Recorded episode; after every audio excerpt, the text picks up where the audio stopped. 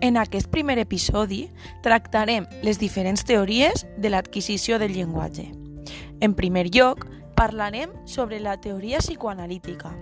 Els defensors d'aquesta teoria són Freud, Jung i Bowlby. D'una banda, Freud i Jung van més enllà de la relació entre llenguatge i pensament i reivindiquen la relació entre llengua i vida afectiva. D'altra banda, segons Bowlby, les conductes entre nadó i mare marquen la formació del vincle afectiu, de fent que sense aquest vincle poden aparèixer problemes conductuals. A continuació, parlarem sobre la teoria conductista.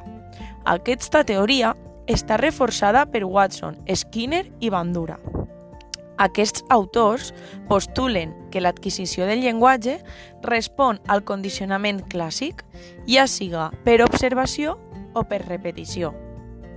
Per concloure aquesta primera part de l'episodi 1, parlarem de la teoria innatista. Chomsky és el major representant d'aquesta teoria i defèn que la capacitat de parlar és innata.